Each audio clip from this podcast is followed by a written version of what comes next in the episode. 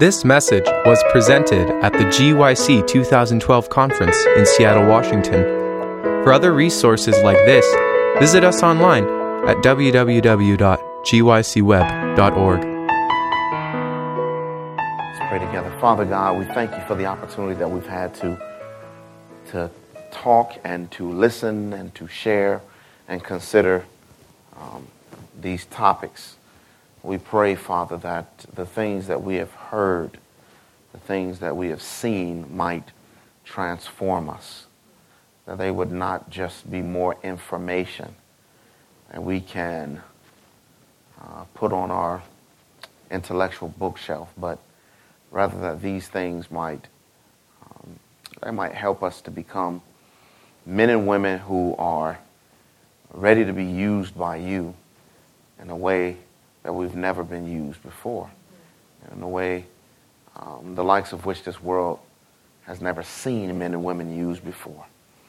We thank you in advance for making this experience um, so simple for us and bringing it so close to us within our very reach. I pray that each one of us would choose no other way than the way you choose for us. In Jesus' name, amen. Now, our last session together, we, we talked about how um, the catalyst for one accord, whatever the catalyst for one accord is, it was not merely planning to be on one accord, but it, it had to be something that was drastic, something dynamic, something that something that caused all of the disciples, as different as they were, uh, they were different in temperament. They were different in terms of their uh, personalities and even in terms of their perspectives on life. Um, they came from different backgrounds, etc. But there was something that towered above all of these other differences, and it united them and allowed them to experience um, being on one accord. Um, I want to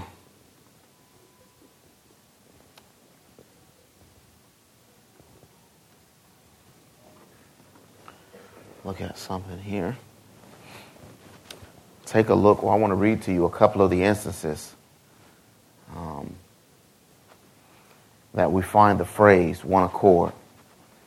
And uh, in Acts chapter 1, verse 14, the Bible says, These all continue with one accord in prayer and supplication with the women, and Mary, the mother of Jesus, and with his brethren. Acts chapter 2, verse 1.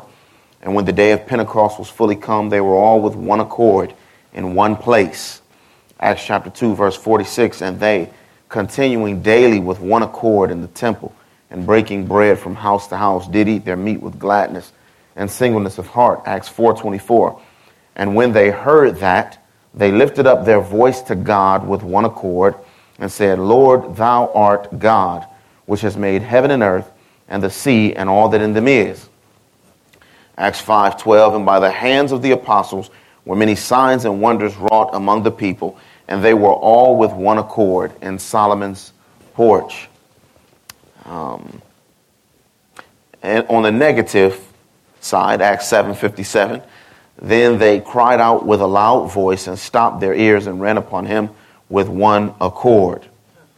Uh, Acts 8 6. And the people with one accord gave heed unto those things which Philip spake, hearing and seeing the miracles which he did. Acts chapter 12, verse 20.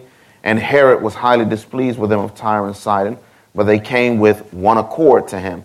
And having made Blastus the king's chamberlain their friend, desired peace because their country was nourished by the king's country.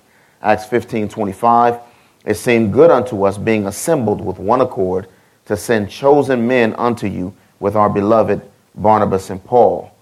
Again, in Acts 18 12, on the negative side, and when Gallio, Gallio was the deputy of Achaia, the Jews made insurrection with one accord against Paul and brought him to the judgment seat. In Acts 19 29, and the whole city was filled with confusion, and having caught Gaius and Aristarchus, men of Macedonia, Paul's companions in travel, they rushed with one accord into the theater. You know, the interesting thing is, uh, you will, you will ultimately, all human beings will ultimately have to be on or to experience one accord. When you study the scriptures, that's what the crazy thing is. Why? Because there's only how many sides? There's only two sides.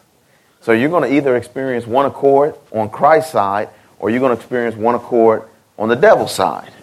And when you're on the devil's side, his agenda and what he deems is most important is what you're going to submit your desires to. Uh, versus when you're on the Lord's side, obviously his agenda and what he feels is most important is what you will have to submit yourself to. So even wicked men and women experience one accord.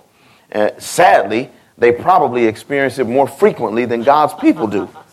Um, as, as evidence, as is evidence in Genesis chapter 11. They got together in defiance of God and they all said, hey, let's build a tower that reaches all the way up to heaven. Let's make a name for ourselves. Let's, let's do this. We don't believe God. And, um, I believe even after the Lord confounded their languages, knowing the hardness and stubbornness of human hearts, that they still attempted to work together. It was only because they simply could not that they eventually left off from working on the Tower of Babel in Genesis 11. But everyone will experience one accord, I believe, whether for the Lord or for the enemy by the time that this thing winds up. Hopefully, we will be on the Lord's side. So, what is it that they experienced, that is, the believers in the book of Acts, that allowed them to experience one accord? I want to read to you what they experienced. Are you ready? Nobody's ready, but I'm going to read anyway, and I hope you you'll get ready in the process. This is from the 20th chapter of John. And when she had thus said, verse 14, she turned herself back and saw Jesus standing and knew not that it was Jesus. Jesus saith unto her, Woman, why weepest thou? Whom seekest thou? She, supposing him to be the gardener, saith unto him, Sir, if thou have borne him hence, tell me where thou hast laid him, and I will take him away. Jesus says unto her, Mary. She turned herself and saith unto him, Rabboni, which is to say, Master. Jesus saith unto her, Touch me not, for I am not yet ascended to my Father, but go to my brethren and say unto them, I ascend unto my Father and your Father, and to my God and your God.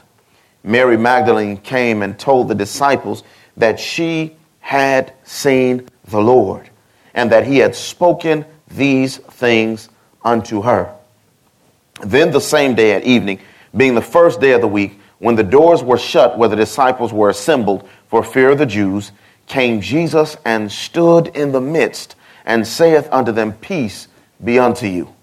And when he had so said, she showed unto them his hands, or excuse me, he showed unto them his hands and his side. Then were the disciples glad when they saw the Lord. Then said Jesus to them again, Peace be unto you, as my Father hath sent me, even so send I you.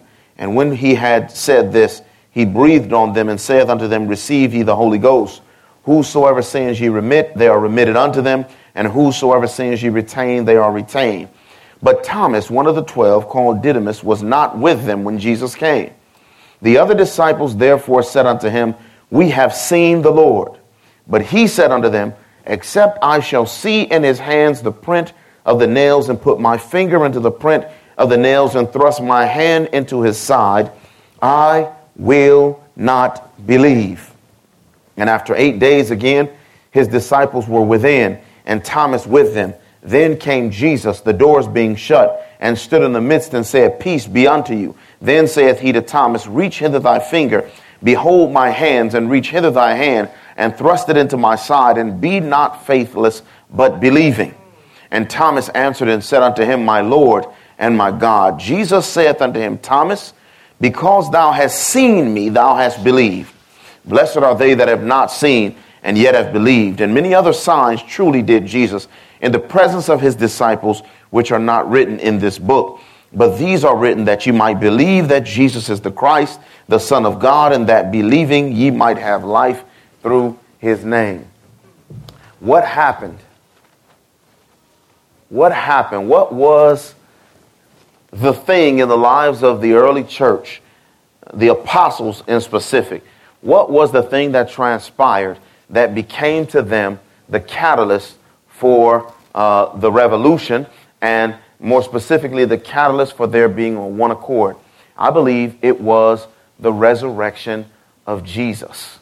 The resurrection of Jesus is what brought about a transformation in the lives of the apostles. There's only two things that we can see from the scriptures that separate the apostles after the resurrection of Jesus and before the resurrection of Jesus. Two things. One of them was uh, the subject of our first two presentations. That is, that they saw Christ as he was revealed in the scriptures. They began to look at the Old Testament scriptures through the messianic or through a messianic lens. That was transformative in their lives. The second thing is that they had a, a personal experience with the risen Lord. That's it. Now, when Jesus was with them, they believed that Jesus was the Messiah. Um, I'll go so far as to say that probably there was a doubt as to, uh, or, or questions, or at least ignorance concerning the divinity of Jesus Christ. But after his resurrection and after he opened the scriptures to them, this became crystal clear, I believe, in the minds of the apostles as to the identity of Jesus Christ, the complete identity of Jesus Christ. And this caused them to uh, reshuffle, as it were, their, their cards, their priorities in their lives. So, seeing Christ as he was revealed in the scriptures and seeing and experiencing the resurrected Jesus is what brought about one accord. Now, think about it. You have these apostles who come from different places, different backgrounds, they have different uh, political beliefs and what have you. But when they have an experience with the resurrected Jesus, this causes them, or wouldn't this cause them, to rethink everything in their lives? I mean, think about it. How many dead people, I mean, how many people have you seen killed who have come back to life? After three days. Or, or after predicting that they would be killed. How many people have you seen? Now, I, am just going to go out on a limb here and say none. Neither had the apostles. And so when Jesus is resurrected, just, you know, imagine with me you're there in the room. The Bible says that they were there because they were afraid of the Jews. That was the dominant motivating factor at that time in their lives. And the door is locked. They were not having church. I've never been to a church where you lock the doors once everybody gets in. It's a fire hazard. They won't even allow you to do it. So here they are, and they are afraid that someone is going to find them out because, man, maybe they're going to do to us what they did to Jesus, and even worse. And guess what? Jesus comes and walks right through the door and says, Peace be unto you. Now, Mary had already, Mary had already told them that, hey, I have seen the Lord. But they said, oh, Mary, you, you're just crazy. You're having another episode. You're seeing things. You are overwhelmed and overcome with grief. It's not logical that you would have seen him. And, and, and anyway, why would he have shown himself to you first? Obviously, the other disciples had gone and they had seen that the tomb was, at least Peter and John had gone and seen that the tomb was empty. But when Jesus walks through the door, this is something like they have never experienced. And of course, the first time Jesus appears, which is um, uh, which apparently is on that, that resurrection evening, that Sunday evening, perhaps. Now, eight days later, Jesus walks in again. First time Thomas was not there, and Thomas said, Man, I refuse to believe. I want to see. And Jesus comes in and says, Peace be unto you. Thomas, come here, my friend. This is what you wanted, isn't it? Put your fingers in. Touch. Handle me. Thomas says, My Lord and my God. My Lord and my God. The Bible says that Jesus appeared on several other occasions to his followers. When they were in the upper room together in the book of Acts, I believe that is what permeated and dominated all of their discussion. I don't think they were having theological debates. I don't know. Perhaps you might disagree with me. But I don't think they were having any theological debates.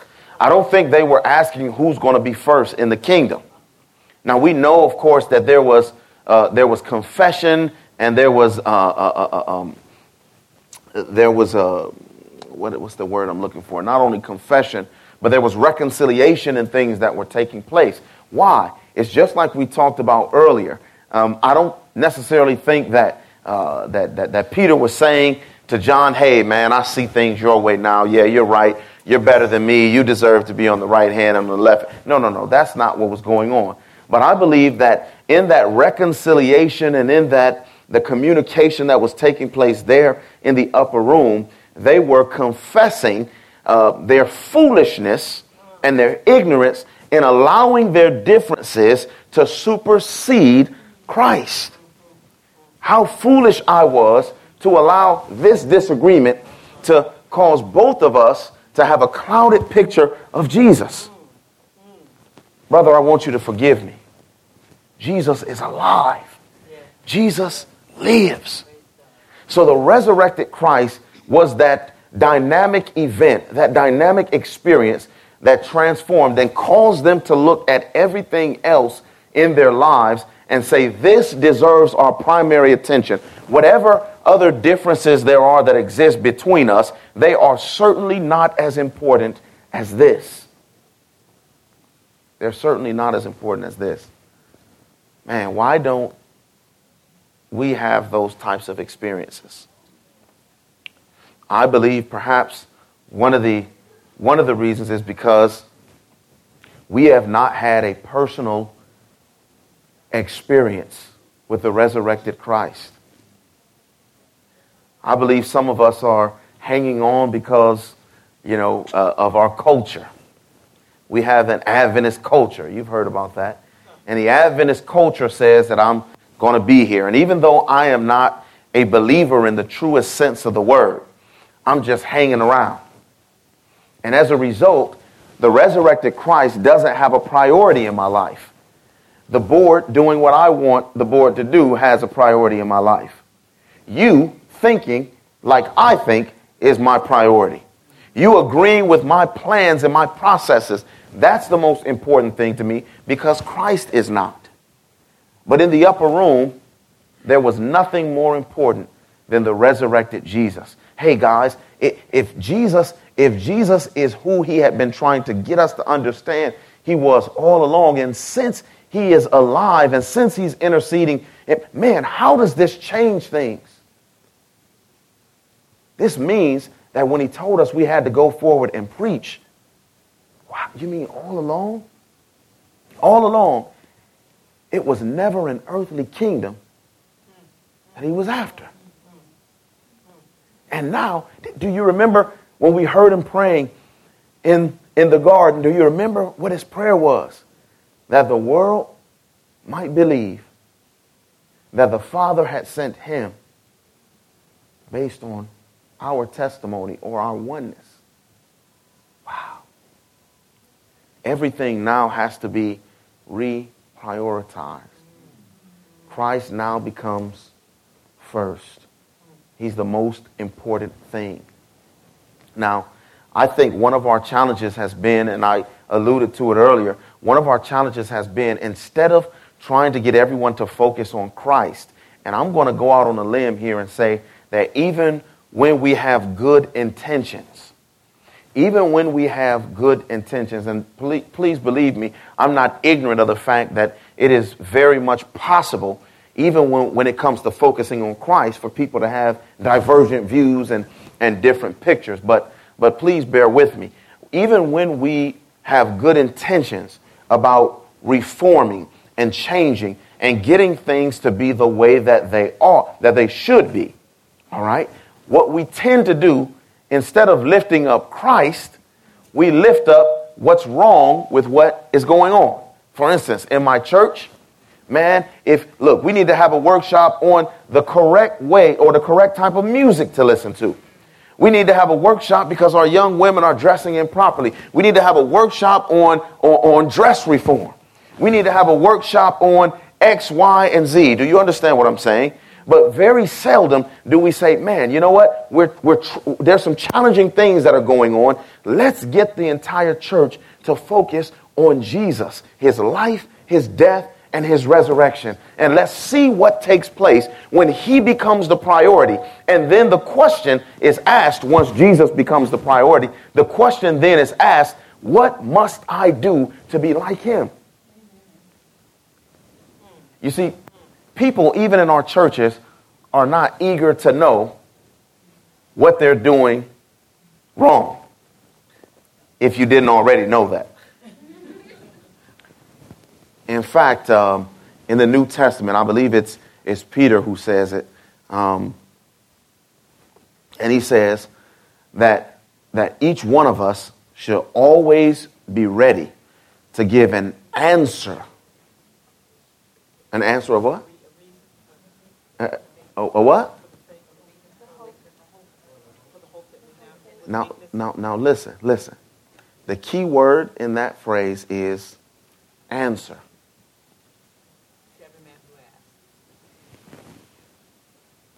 So, in order for us to be able to give an answer, it means someone must first ask the question. You see? So, my business, my business is to live a life or to present Christ in such a way that it moves people to ask a question. Not to make it my business to give people answers. You see? My job is to lift up Jesus. That's what happened on the day of Pentecost, right? Peter lifted up Jesus, and when Peter lifted up Jesus, they asked, What must we do? And you see that question being repeated over and over in the book of Acts. And, and, and we've, we've said this before. It might sound redundant, but please, it is not. It's the most powerful principle that any of us could live by if we lift up Jesus. If we lift up Jesus, he promises that he will draw. Our message must be centered on Christ. And once he becomes the most important thing, and once he is lifted up as he should be lifted up, then men and women will ask the questions well, how, how do you think that our lives are different? You know, one of the things that um, this is so simple, and it's, it's, it's fascinating to me how the simplest things in life sometimes are the most complex. The simplest things are the most complex. And we, we separate, we separate ordinary everyday things from the spiritual things. But we're told actually that um, the, the, the, the, things in everyday life or the laws in the natural world, etc., are a reflection of the laws that exist in the spiritual world. So let's say I'm, I'm having a conversation with my wife. If I make it my business to point out everything my wife does wrong, how do you think that's going to work out? Hmm? That's not going to be great at all. Not so hot, right? That's going to be a that's going to make for a horrible situation in my home.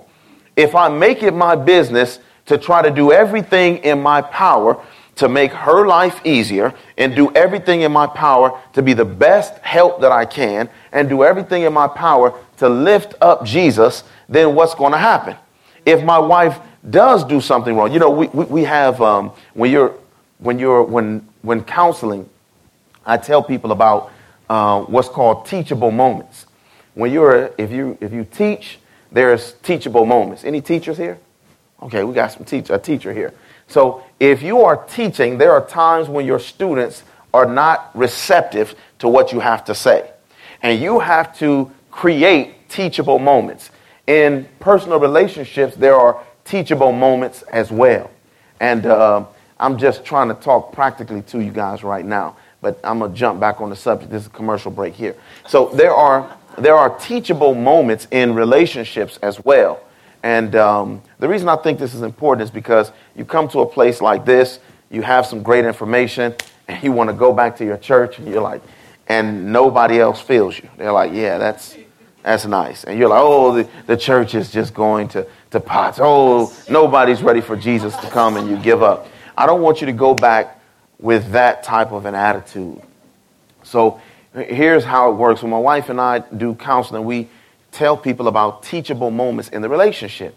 And one way to create a teachable moment, because it's one thing to wait for them, but you can also create them. One way to create a teachable moment in a relationship, we encourage husbands and wives to read. Read a book together. Read a book that has something to do with husband and wife relationship type stuff, right? So when you're reading one of these books, you will undoubtedly come across a situation or a story that tells you about something stupid and foolish that someone else has done. All right? And you can both together, you can step back and say, that was dumb. Right? Yeah, in one accord. You're agreeing. You're like, man, that was that was real dumb. All right? But because you can now agree on that, what generally happens is a teachable moment has been created because I can turn to my wife and say, Have I ever done anything dumb like that? Now, if she's been waiting for nine weeks to drop something on me, you understand what I'm saying? If she's been waiting for nine weeks to tell me something, when we've reached this point, this is the teachable moment. And she, now if she's wise, she won't give all nine weeks worth right there. She'll just give one thing and say, well, you know, not exactly like that, but, you know, kind of like this. And I can say, what, really? I've already agreed how foolish the behavior is. And now when she reveals to me that I actually am doing something that's similar because I've been uh, outraged at what I saw on the page. Now, now, notice how this happens. I am not, she's not asking me to look at myself first. She's, we're looking together at someone else. You know, it's always easier to talk about someone else than it is to talk about yourself, right? So now we've agreed on someone else, and now I'm asking her about me. We've created a teachable moment. She can then share with me. You understand what I'm doing, yes? Why not exercise something as simple as that, which works in a, in a husband wife relationship? Why not uh, uh, look at that in a bigger picture? Instead of me correcting the things that are wrong in my church, how about getting them to look at something positive, let's say in the person of Jesus, or even something negative that we find in the scriptures? And then, in those moments of reflection, say, Lord, I'm praying, Lord, create a teachable moment. Pray that someone at that prayer meeting or at that, that Bible study in the house says, Man, do we do anything like this? And you're like, Ooh. Thank you. Thank you, Holy Ghost. Then you have to put on, now help me, Lord, not to give it all. Not to whip out the list and say, well, actually, yes, I do have a few suggestions as you turn through the pages, but just to give one thing and wait for the next teachable moment. So here are the disciples in the, in the upper room. And the disciples in the upper room are not trying to fix one another. They have seen the resurrected Lord Jesus, and they've also seen themselves. And as a result of seeing themselves, they are humbled. Christ has been exalted. And now his plan, now his agenda is number one priority. A.W. Tozer, in his book, The Pursuit of God, uh, writes this, uh, this telling, telling illustration. Has it ever occurred to you that 100 pianos, all tuned to the same fork, are automatically tuned to each other? They are of one accord by being tuned not to each other, but to another standard to which each one must individually bow.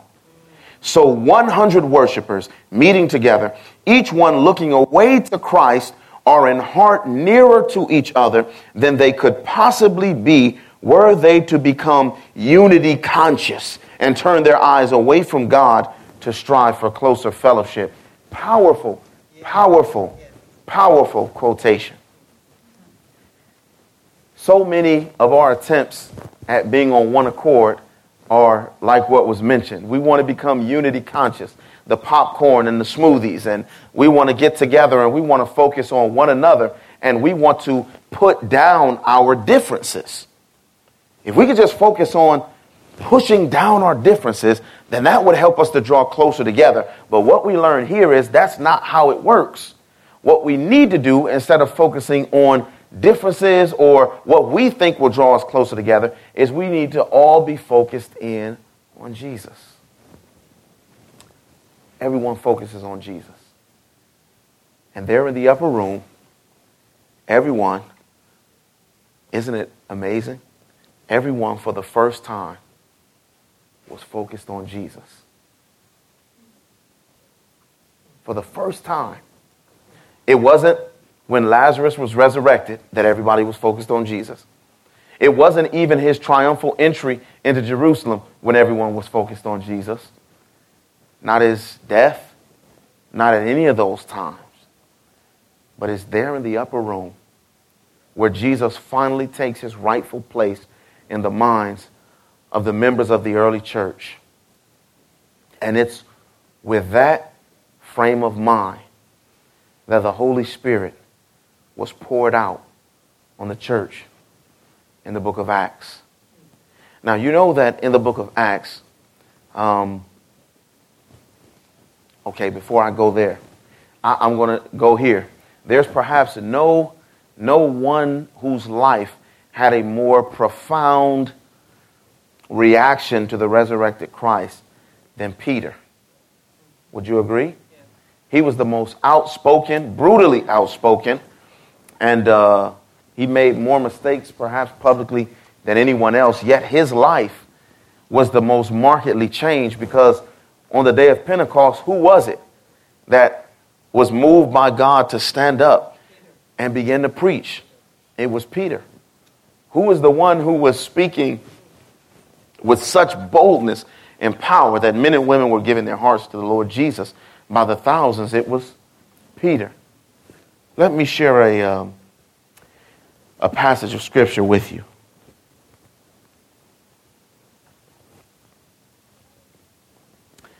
And uh, somebody shared this with me and they suggested something, and I'll suggest it to you. I'm not dogmatic about this, but I simply want to ask you to think about the possibilities. Is that all right? This is from 1 Corinthians chapter 15. Moreover, brethren, verse 1 I declare unto you the gospel which I preached unto you, which also ye have received, and wherein ye stand, by which also ye are saved, if ye keep in memory what I preached unto you, unless ye have believed in vain. For I delivered unto you first of all that which I also received, how that Christ died for our sins according to the scriptures, and that he was buried, and that he rose again the third day according to the scriptures. Verse 5 and that he was seen of Cephas, then of the twelve. After that, he was seen of above 500 brethren at once, of whom the greater part remain under this present, but some are fallen asleep. Notice verse 5. That he was seen of Cephas. That's Peter. And the Bible says, and then of the 12. Now, the scriptures don't record anywhere a private meeting between Peter and Jesus, right? We just read from John chapter 20 that Peter, we can assume rather that Peter was there when Jesus came those two times because the Bible said that it was only Thomas who was missing the first time. But when Paul is giving his account of things, he says that Jesus appeared to Peter and then he appeared to the 12. Is it possible that Peter had a private encounter with Jesus? Is it possible that Jesus and Peter had a one on one? Now, again, I told you I'm not going to be dogmatic about this, but what if they did? What if they did? What do you think that experience would have been like? As Peter and Jesus' eyes meet, maybe for the first time since those eyes had met, when Jesus is leaving the judgment hall and Peter has just rejected his Lord for the third time. Peter, we know, had a collective meeting with Jesus, but it is perhaps, it is possible that Peter also had a one on one encounter with Jesus. And this would, to me anyway, it would reflect why Peter's transformation was so marked. Some would say even more marked than that of the other disciples because of Peter's one on one experience with Jesus. I've got two, two things. Well, actually, one, two more things, and then I'll be done. The first one is this Have you had a one on one encounter with Jesus? Have you had a personal encounter with, with Jesus? I'm not saying where Jesus shows up mystically and says, I am He. Obviously, if you've come to any of these, we've talked about seeing Jesus as he is revealed in the scriptures and allowing, uh, allowing the Christ who is revealed in the scriptures to, be, um, to become a reality in your personal life. Meeting Jesus. I remember one of the first, or yeah, one of the first times that um, spiritual things became a reality to me. I remember I was, um, I was studying my Bible. I was studying my Bible. I had just, uh, you know, I had just gone to college. And a few months earlier, before I had come to college, I had been living out on the streets. And I was, uh, I'd been kicked out of my parents' home. And I was just doing my thing. And uh, all of a sudden, within a, short amount of time, a, a, a, series of events took place.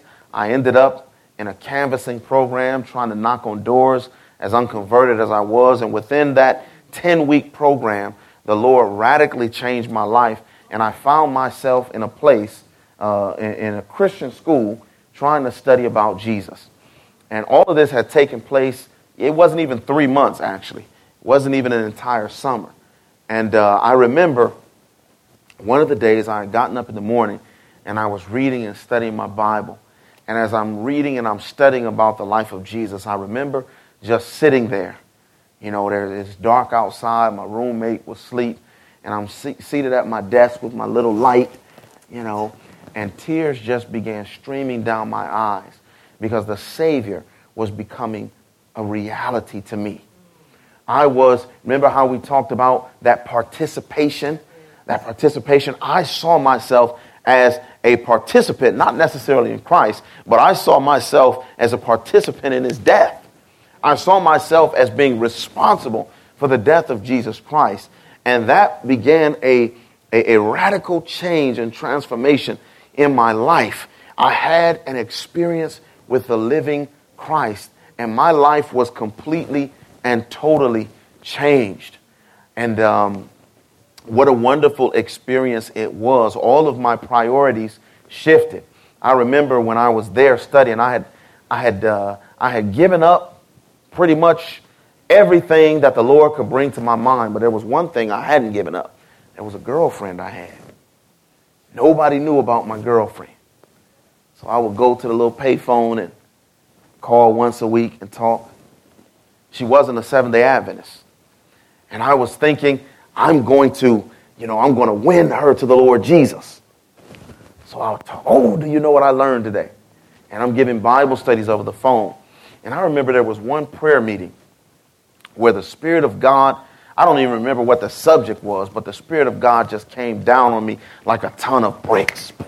You know, when the Spirit is just resting heavy on you. And I just felt like I needed to end this. The Lord told me, you got to end this now, Steven, you have resisted and you've refused giving me everything, but you must give me this, or you've given me nothing. And so I went back that evening, and I remember I, I, I got on my knees and I knelt down and I prayed and I wept, and then I got up and I uh, put my little quarter or whatever in the phone or whatever I used to do to use it and dial the phone number. And I remember sharing this news about breaking up and, And that was the end. And I hung up the phone and I felt liberated. I was just like, wow, that's amazing. And there I was, and I could sense, I went back and I prayed, and I could sense, it's like in my mind's eye, I could sense a smile on the face of Jesus. The reality of the resurrected Christ, he was real to me. And it was as if at that very moment he was smiling at me, saying, Steven, you are mine. You are all mine. And I could sense it was as if he was standing right there in the room with me. In my mind's eye, a grin on the face of Jesus. He was mine, and I was his. If we've not had a, an experience with the living Christ, then we will not experience what it means to be in one, one accord in God's way. We may experience it the enemy's way, but not God's way. Now, I want to share something else with you. And this is, it's amazing to me. it's tragic and sad, actually. But uh, nonetheless, we'll share it anyway.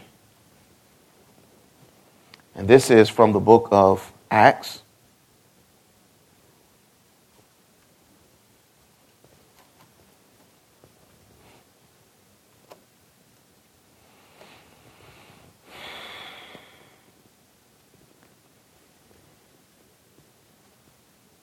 It's from the book of Acts.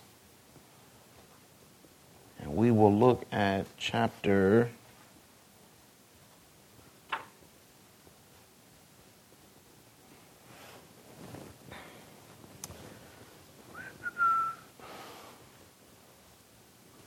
chapter 12. Now, about that time, Herod the king, whoa, we got a few minutes here. About that time, Herod the king stretched forth his hands to vex certain of the church. Now, you all know, I'm assuming you know this part. This is when James was beheaded and Peter was placed in prison. Um, Peter, therefore, was kept in prison, verse 5 but prayer was made without ceasing of the church unto God for him.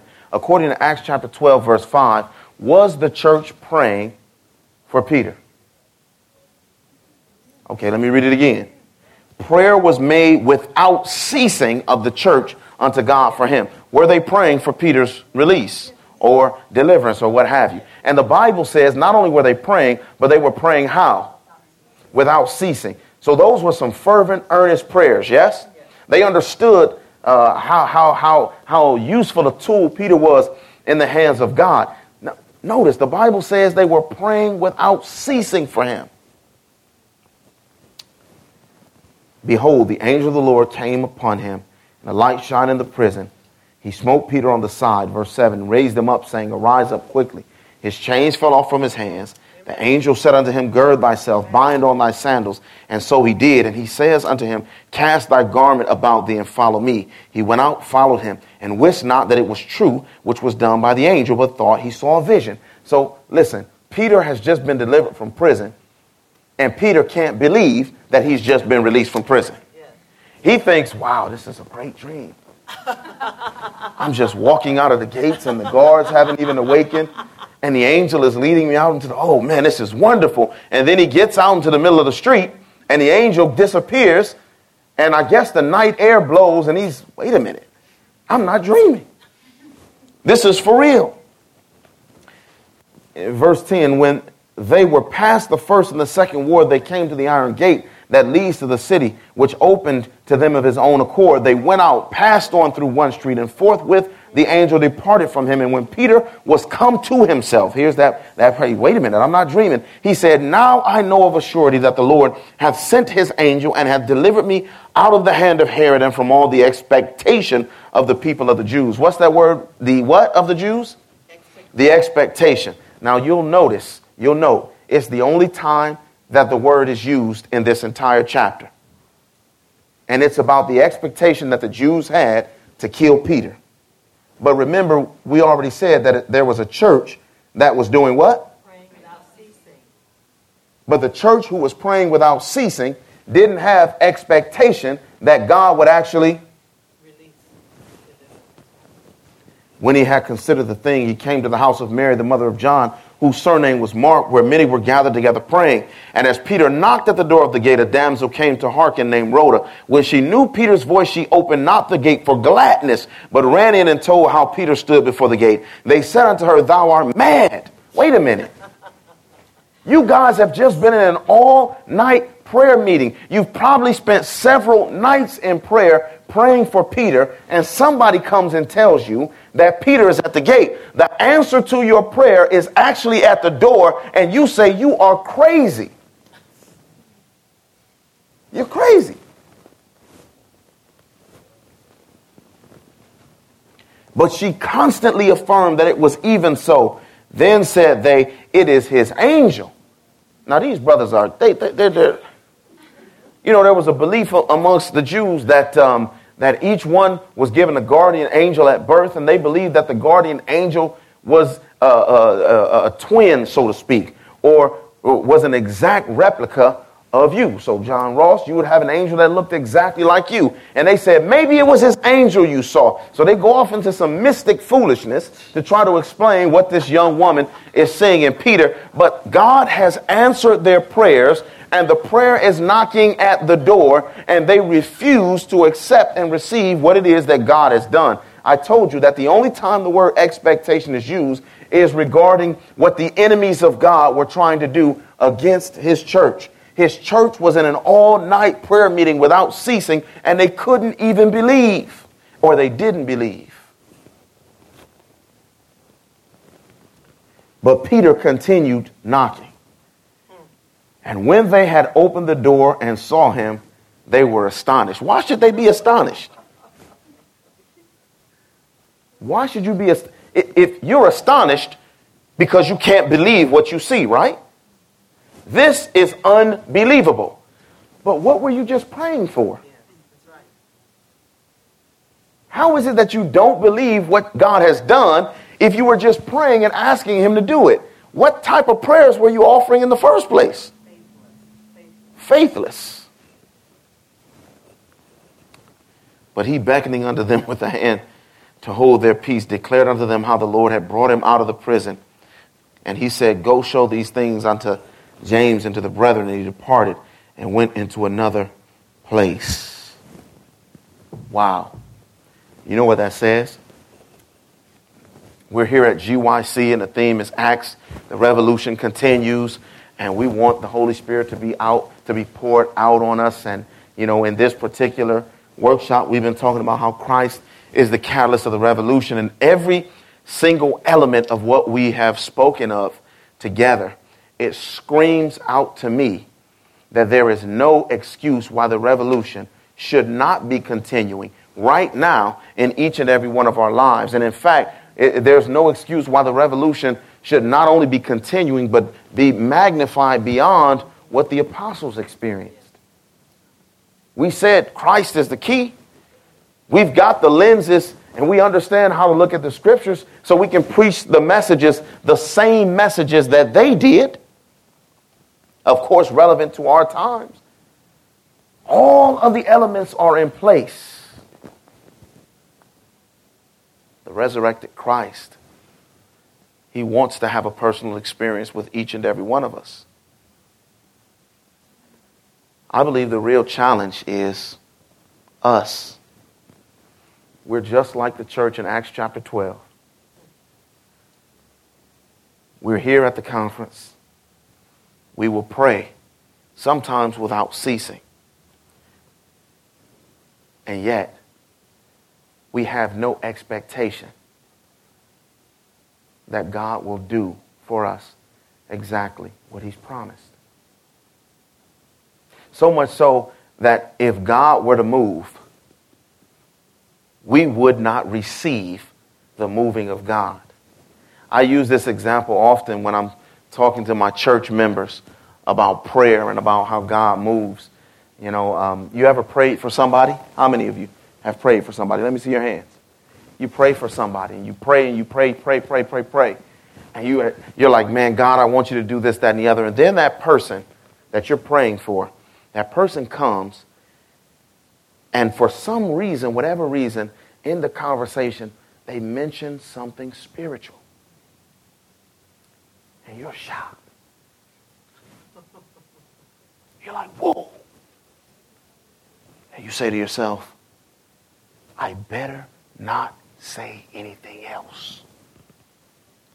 Because I might drive away the spiritual influence. So let me just enjoy these three words that they've spoken about something spiritual. Let me just enjoy that and, uh, and allow that to sink in. And then I'll go back to my little cubbyhole and I'll keep praying that God continues to move. You big, I'm not even going to say what you are.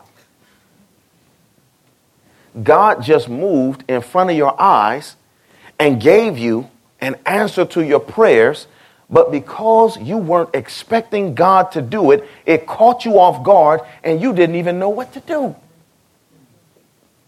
Jesus gave the key in the fifth chapter of John. Jesus said, My Father works hitherto, and I work.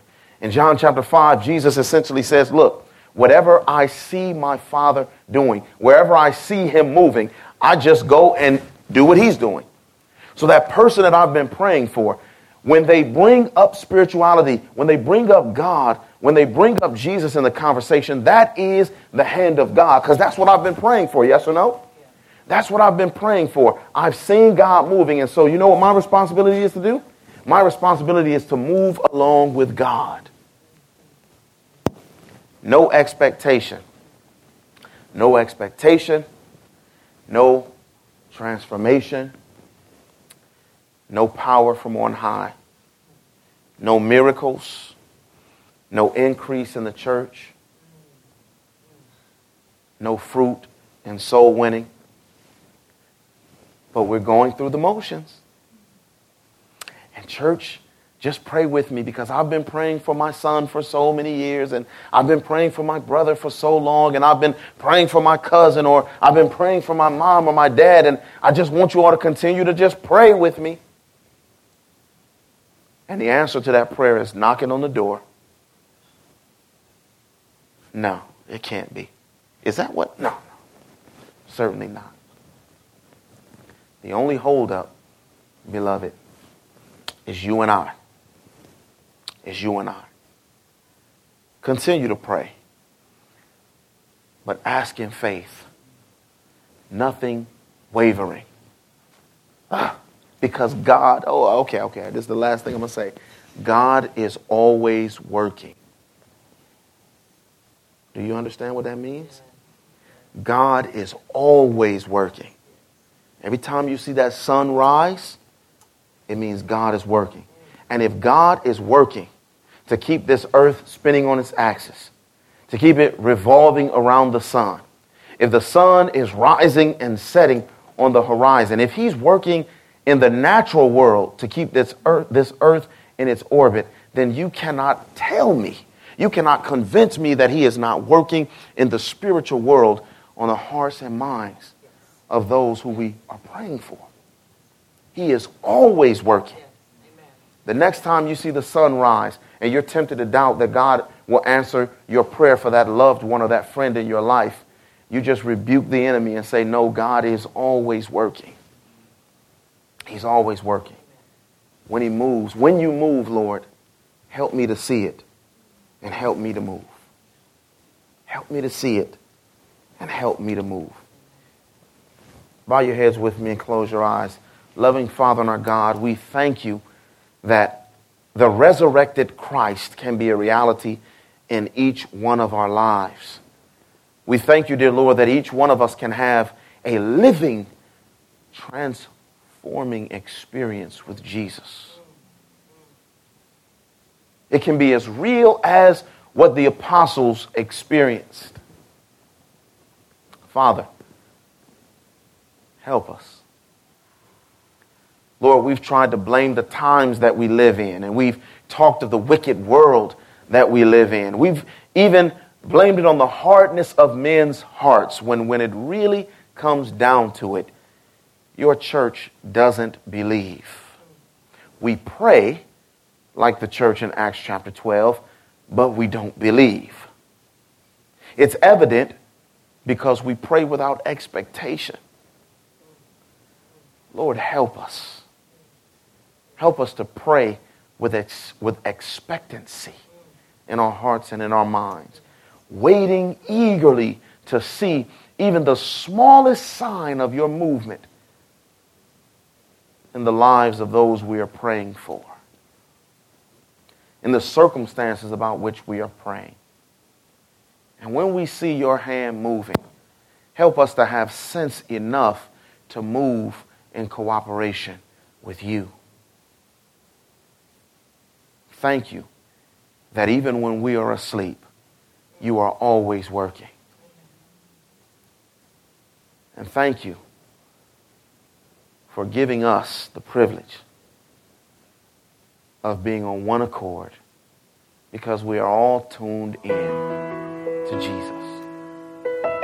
Tune us, Lord. Not to one another, not to our own ideas or opinions, but tune us in to the Savior so that our lives might all make beautiful music for you. In Jesus' name, amen. This message was recorded by Fountain View Productions for GYC. GYC, a supporting ministry of the Seventh day Adventist Church, seeks to inspire and equip young people to be vibrant, Bible based, and Christ centered Christians. To download or purchase other resources, visit us online at gycweb.org.